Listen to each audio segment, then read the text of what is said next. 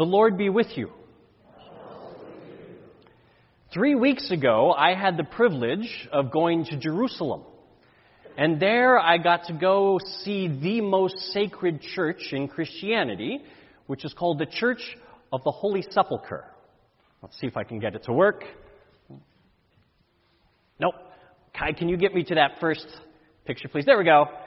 The Church of the Holy Sepulchre. The reason why this is the most sacred church in Christianity is because this sprawling complex contains within it both the place where Jesus was crucified and the place where Jesus was buried and rose from the dead. And so when you go inside the church, oh man, it worked 5 minutes before worship started. All right. When you go into the church, you can see this stone. This stone is Golgotha, the rock on which Jesus was crucified. And when you go upstairs, you can go above Golgotha and you can look down upon it. And underneath this altar, there is a hole in the ground of the chapel, and you can reach your arm down through that hole and you can touch the very rock where Jesus was crucified. And in addition to the place where Jesus was crucified, there is also this tomb. Now, if you'll notice, you can see the dome of the whole church. And then underneath the dome, there is a smaller building. And inside that smaller building is the tomb where we believe Jesus was buried and rose from the dead. And because this church contains these sacred places, this church has been the center of the Christian faith for 1,700 years. As soon as Constantine made Christianity legal, Constantine sent his mom, Helena, to go figure out where these places were. And when she said, well, best guess is it's here, Constantine built this church. So say Constantine worshipped in that same space. The Crusades, in large part, were launched initially so that Christians could safely worship in this place, right? The story of Robin Hood is the story about how Robin Hood has to fight against the evil tyranny of King John because good King Richard is gone. Where is good King Richard? He is fighting in the Holy Land for the right of Christians to make a pilgrimage safely and worship in that very place. When the Crusades failed, St. Francis of Assisi left Italy in the 1300s, and he met individually with the Sultan who ruled there, and he convinced the Sultan that these Franciscans were good, humble people. They weren't a threat, and he earned the right through his kindness for Christians to worship there in a way that Christians through their violence couldn't achieve through the Crusades. Pope Francis has worshipped there. Pope John Paul II has worshipped there. Every single Christian who can throughout history has tried to worship in this place. And because it is so sacred, every single denomination of Christianity wants a piece of it. Now, there's not enough for every denomination to get a piece, so currently there are 6 denominations that all claim a chunk of the Church of the Holy Sepulchre. There's, of course, the Roman Catholics, there's the Greek Orthodox, there's the Armenian Orthodox, there's the Coptic Church, the Ethiopian Church, the Syriac Church. I can explain to you the differences between these churches, but it's so minute and so dumb, you will not believe me. And so let me summarize it by saying this. They speak different languages. They had different political borders. And so they said, we're having our own church. That's basically what it comes down to. But how do 6 denominations run one single church building? Not very well. There's different chapels assigned to each denomination, but sometimes the tension grows between these denominations. So there was an instance in which the Greek Orthodox and the Roman Catholics literally got into a fight over who got to sweep a certain step. Yes? This place is so sacred that monks are literally fighting each other over their right to sweep a step. Within the 21st century, a Coptic monk had his chair in the sun and saw that there was some shade a little further away. And so he said, well, I'll move my chair into the shade. An Ethiopian monk saw him do that and said, he's taken over our territory. He started a fist fight. People went to the hospital over this. I think to me, there is no greater sign of the division Within this church, let's see if I can get it. Okay, Kai, if you can get me to the next one. There is no bigger sign of the division within this church than what is known as the immovable ladder. So, this is a picture of the entrance to the church. You can see Cindy Kampf right there at the very bottom, Lynette Stensrud's on the far right. But if you look above them, there's two windows. Can you see those two windows? If you look at the window on the right, just below it, there's a ladder. Can you see that ladder? We've got it close up. Here we go. It's called the immovable ladder. Why is it called the immovable ladder? Because in the 1700s, when the Ottomans ruled this portion, the Ottomans were getting super annoyed that the Christians who kept worshiping here were fighting each other. And so the Ottoman Sultan said, here's what we're going to do. We're going to come up with an agreement about who gets what part of the church, and we're all going to live with it, okay? And so the Sultan hashed out an agreement, and basically the agreement came down to whatever part of the church your denomination has right now, we're going to leave it that way, and we're going to leave everything exactly as it is in 1757. Guess what ladder was leaning against that window in 1757? The immovable ladder. For 300 years, that ladder has not moved because the peace between Christians depends on it staying put. Division within the body of Christ is not new. We see the Apostle Paul writing to the church in Corinth because there is division within the church of Corinth. Some people say, I belong to Paul. Some people say, I belong to Apollos. Now, who's Apollos? The book of Acts tells us he is a man who is very learned when it comes to Scripture, very talented when it comes to rhetoric. He is someone who has persuasive teachings when it comes to Jesus. And apparently, Paul started the church here in Corinth, and then he went off to start a church somewhere else. And Apollos showed up and followed in his footsteps. But Apollos was teaching slightly differently than Paul. And so the church has split into factions over the interpretation of Scripture. And here's the deal. So long as our relationship to God is based on an object, be that object a place or a piece of paper, we will fight each other to control it. I'm going to say that again. So long as our faith, so long as our relationship to God is based on an object, be it a piece of paper or a place, we can control objects, and so we will fight each other for control of those objects. Now, I say this without any disrespect to the holy places or to the sacred Scriptures which are written on pieces of paper. Last week, we heard Jesus say that not one letter of the law will pass away, that he has not come to abolish the law, but to fulfill it. And in a few more chapters, we will hear Jesus say that the fulfillment of the law is loving God with all your heart, with all your soul, and all your strength, and also to love your neighbor as yourself. To get us to that understanding of the law, today Jesus is going to help us understand that to love God is not to love the piece of paper that God's commandments are written on, but to love what those pieces of paper point to, which is loving people. So Jesus says, hey, you've heard it said in ancient times by Moses and written down in the Torah, you shall not kill. And most of us here today say, hey, we're doing pretty good. I haven't killed anyone today. Yes! And Jesus says, wait a minute. Are you just looking at the letter of the law, or are you looking at the spirit of the law? Because God wants you to ask, hey, am I actually trying to help my neighbor have life? In my heart, do I want my neighbor to have the fullness of life, or am I secretly hoping that my neighbor is going to get hit by a bus as they walk home? Right? Are you a monk in Jerusalem who says, I love Jesus more than anything. I love worshiping in this place where he was crucified and buried. But if that other guy moves his chair over here, I'm going to punch him in the face. Hasn't killed him, so maybe didn't break a commandment, right? No. Jesus says, if you want to love God, don't love the piece of paper, what it says, love what it points to, which is the person. And Jesus takes it farther. He says, you've heard it said in ancient times, thou shalt not commit adultery. And once again, most of us can wake up this morning and say, great, I haven't cheated on my spouse today. I'm doing wonderfully. But Jesus says, hey, are you just looking at the letter of the law, or are you looking at the purpose of the law?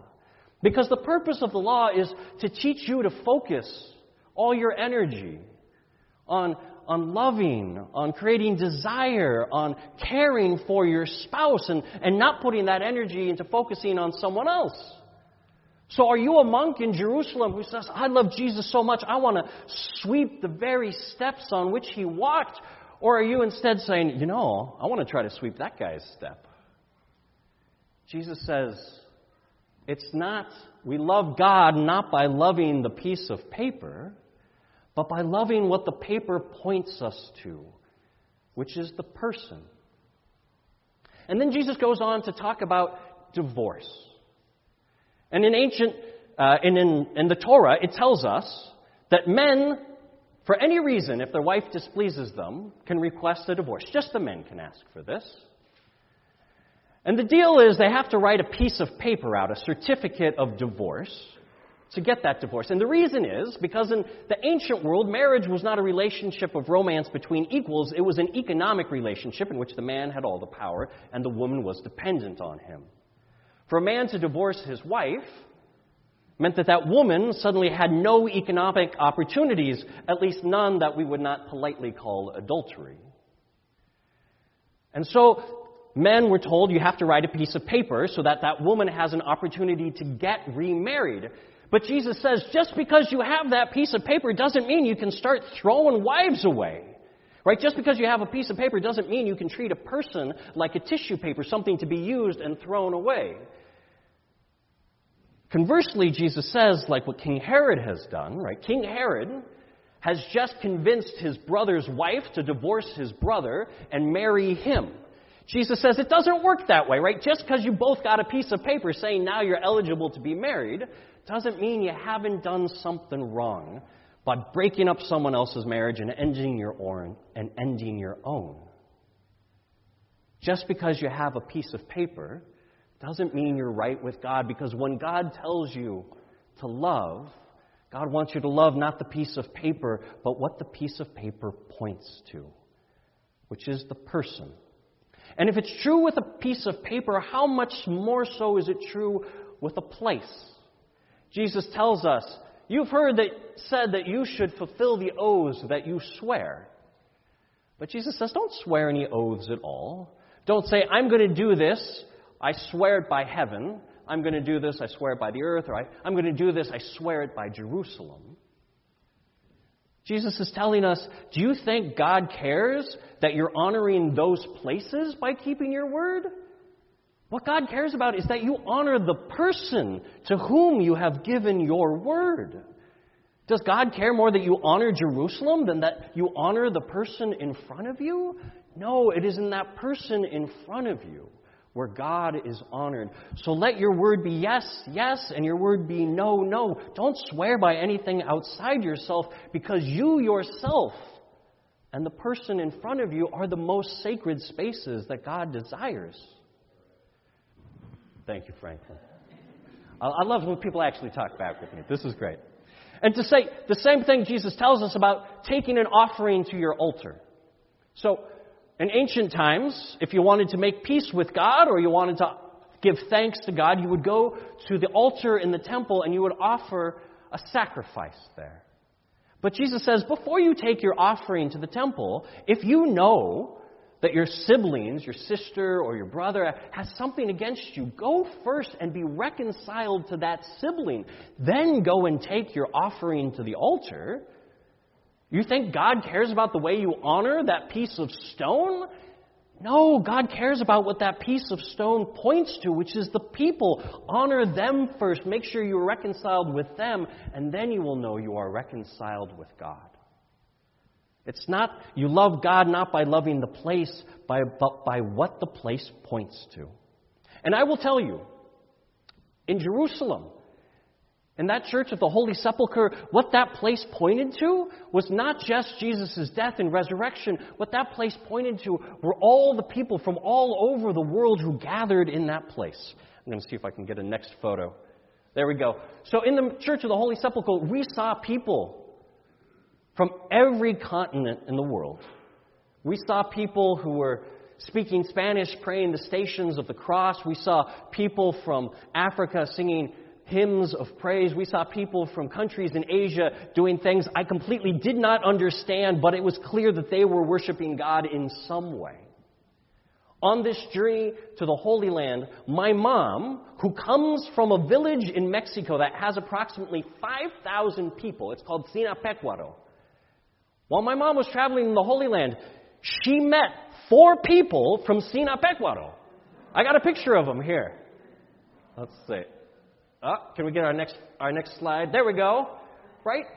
She ran into them in the town of Caesarea, and then we just kept running into them place after place, including at the Church of the Holy Sepulchre, because this place is designed to bring people together, to point us to the fact that we are one body across the whole world. That's what this place is trying to point us to. And as I looked at all these different people speaking languages that I didn't understand, coming from cultures that made no sense to me, expressing their faith in ways that were definitely not the way I expressed mine, in that moment I was humbled. Because Jesus has called me to love these people also, and I honestly don't know how. And I think that, more than anything, is what Jesus is trying to get across in his Sermon on the Mount today. Jesus deepens each of these 10 commandments, not so that we have more reason to condemn all of ourselves to hell, but to humble ourselves, because if the commandments for God are simply don't kill anyone and don't cheat on your spouse, well, maybe we can get through life doing those things.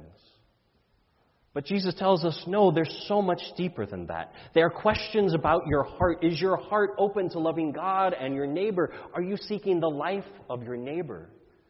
Are you seeking the fulfillment of your spouse? Are you seeking to be faithful in hardship?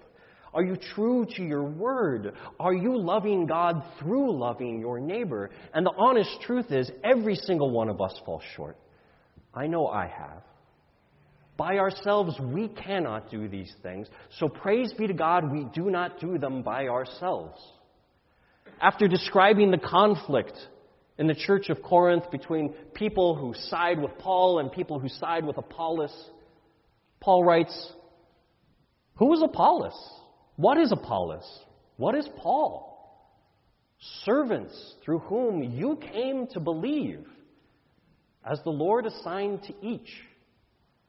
I, Paul, planted, Apollos watered, but God gave the growth."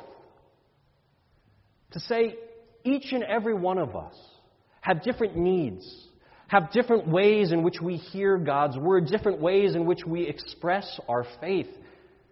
No one person can express the truth of God's love perfectly to everyone. And so Paul, in this moment, instead of saying, "I'm better than Apollos," Paul says, you know what? Maybe God used Apollos in a different way than God used me. Because maybe God needed me to plant, but God needed someone who had the skills to water. But at the end, it was God who gave all the growth. And so as I looked at that Church of the Holy Sepulchre, I wondered about the Ethiopian shrine. And I thought, well, maybe there are people who need to be swept up in the bright colors. And I looked at the Armenian section where there were candles that you could light and offer up prayers against a beautiful mosaic. And I thought, maybe that's what speaks to somebody's soul. And I looked at the Roman Catholic section, which is above Golgotha, and I thought maybe there are people who need to see gold glittering in the candlelight to understand God's greatness. And then I thought about all the Protestants who were wandering through there too, and I thought, maybe there are people who need Methodism to inspire them to live a more holy life, or maybe there are Presbyterians who need a church structure to give them order, or maybe there are people who need Lutherans to tell them that God's love and grace is unconditional. Maybe God has assigned to each of us a portion of the body of Christ to care for and minister to, because no one of us can care for all these people together. And I realized then that so long as our relationship with God is through an object, be it a piece of paper or a place, we will fight each other for control of that object. But as soon as our relationship becomes about knowing God through loving our neighbor, then suddenly we work together to love our neighbor. Because when our relationship to God is through our neighbor, we realize that we by ourselves don't have what we need to love all of our neighbors, but perhaps together we do. Perhaps the Christians in Ethiopia and the Christians in Russia, perhaps the Christians in South America and the Christians of Chico, each have a gift that they can give. Perhaps we can each be part of the body of Christ. We can each work together to plant and to water. And when each of us ultimately fails, as Jesus reminds us today, we will. Perhaps we can remember that at the end of the day, it's not our work that gives the growth. It's God. And we can come together to give thanks for that. Amen.